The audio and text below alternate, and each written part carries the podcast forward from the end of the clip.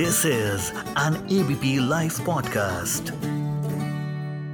Jharkhand के CM Hemant Soren कुछ ही दिन पहले अरेस्ट हुए। उनकी जगह चंपई सोरेन नए झारखंड के सीएम बनाए जा चुके हैं। लेटेस्ट खबर के मुताबिक आपको बता दें कि झारखंड में चंपई सोरेन सरकार ने विश्वास मत भी जीत लिया है।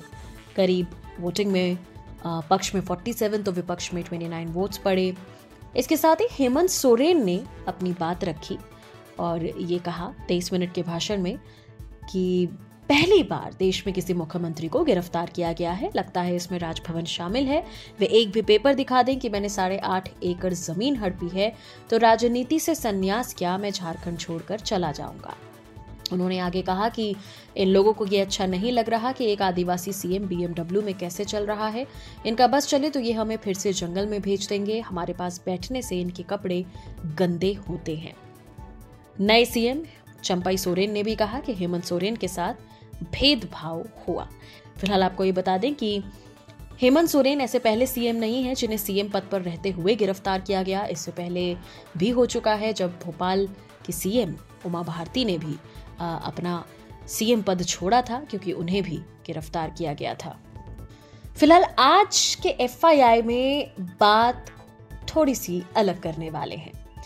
किसी सीएम का अरेस्ट होना एक आम आदमी के लिए झटका है, एक बड़ी अजीब चीज़ है। और हर एक के दिमाग में यही सवाल आता है कि सीएम अरेस्ट भी हो सकता है या नहीं, अगर हो सकता है तो क्या कोई अलग रूल्स एंड प्रोविजंस हैं? तो यस है। और उन्हीं के बारे में आज के एफ़ में हम बात करेंगे ऑन एबीपी लाइव पॉडकास्ट मैं मानसी हूँ आपके साथ। भारत में किसी भी आरोपी पर आरोप साबित होने पर वो दोषी हो जाता है। जिसके बाद उसे अरेस्ट कर लिया जाता है। ये गिरफ्तारी सिविल और क्रिमिनल दोनों ही तरह के मामले में होती है।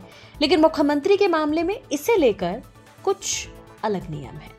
इसलिए आप जानते हैं कि पुलिस ईडी या कोई जाँच एजेंसी किसी राज्य के सीएम को आखिर अरेस्ट कैसे कर सकती है और इसके लिए क्या कानूनी प्रक्रिया है? आईपीसी यानी भारतीय दंड संहिता के तहत किसी भी आरोपी पर उसका दोष साबित होने पर वो दोषी होता है। इसके साथ ही उसकी गिरफ्तारी सिविल और क्रिमिनल दोनों ही मामलों में होती है। हालाँकि मुख्यमंत्री के मामले में इसे लेकर रूल्स कुछ अलग हैं। कोड ऑफ़ सिविल प्रोसीजर के तहत मुख्यमंत्री के संबंध में स्पेशल प्रोविजंस किए गए हैं, जिसके तहत स्पेशल सिचुएशन में गिरफ्तारी के रूल्स हैं। साथ ही गिरफ्तारी कब हो सकती है, कब नहीं, ये चलिए अब आपको हम बताते हैं कि सीएम को आखिर किस सिचुएशन में और कैसे गिरफ़्तार किया जा सकता है। कोड ऑफ़ सिविल प्रोसीजर 135 के तहत किसी भी मुख्यमंत्री या विधान परिषद के सदस्य को गिरफ्तारी में छूट दी गई है। हाँ ये ध्यान रखने वाली बात है कि ये छूट केवल सिविल मामलों में ही है। अब ये भी जानते हैं कि क्रिमिनल मामलों में गिरफ्तारी कैसे हो सकती है। अगर किसी मुख्यमंत्री या विधानसभा सदस्य पर किसी भी प्रकार का कोई क्रिमिनल मामला हो जाता है तो ये छूट नहीं दी जा सकती। तो ये छूट नहीं दी जा सकती। इस मामले में क्रिमिनल केस के तहत मुख्यमंत्री की गिरफ्तारी हो सकती है। अगर मुख्यमंत्री या विधानसभा सदस्य की क्रिमिनल केस में भी गिरफ्तारी होनी है तो सबसे पहले सदन के अध्यक्ष से मंजूरी लेनी होती है। यानी विधानसभा अध्यक्ष की मंजूरी के बाद ही अरेस्ट किया जा सकता है। धारा 135 के तहत मुख्यमंत्री या विधानसभा सदस्य की गिरफ्तारी के लिए दिनों का भी रूल है।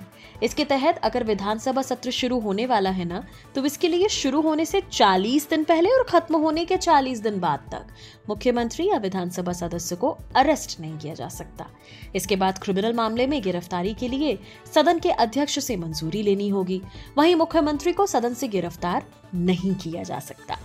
आपको ये भी बता दें कि आर्टिकल 61 अनुच्छेद 61 के तहत भारत के राष्ट्रपति यानी प्रेसिडेंट और राज्यपाल यानी गवर्नर को उनके पद पर रहते हुए अरेस्ट नहीं किया जा सकता। ये दोनों ही सिविल और क्रिमिनल मामले में लागू है।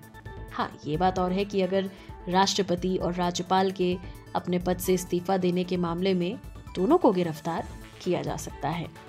तो आज हमने आपको बताया कि आखिर सीएम के लिए गिरफ्तारी के क्या नियम और कानून हैं और आखिर किन हालातों में किसी स्टेट के सीएम को अरेस्ट किया जा सकता है?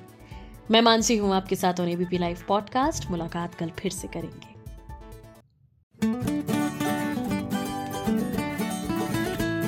This is an ABP live podcast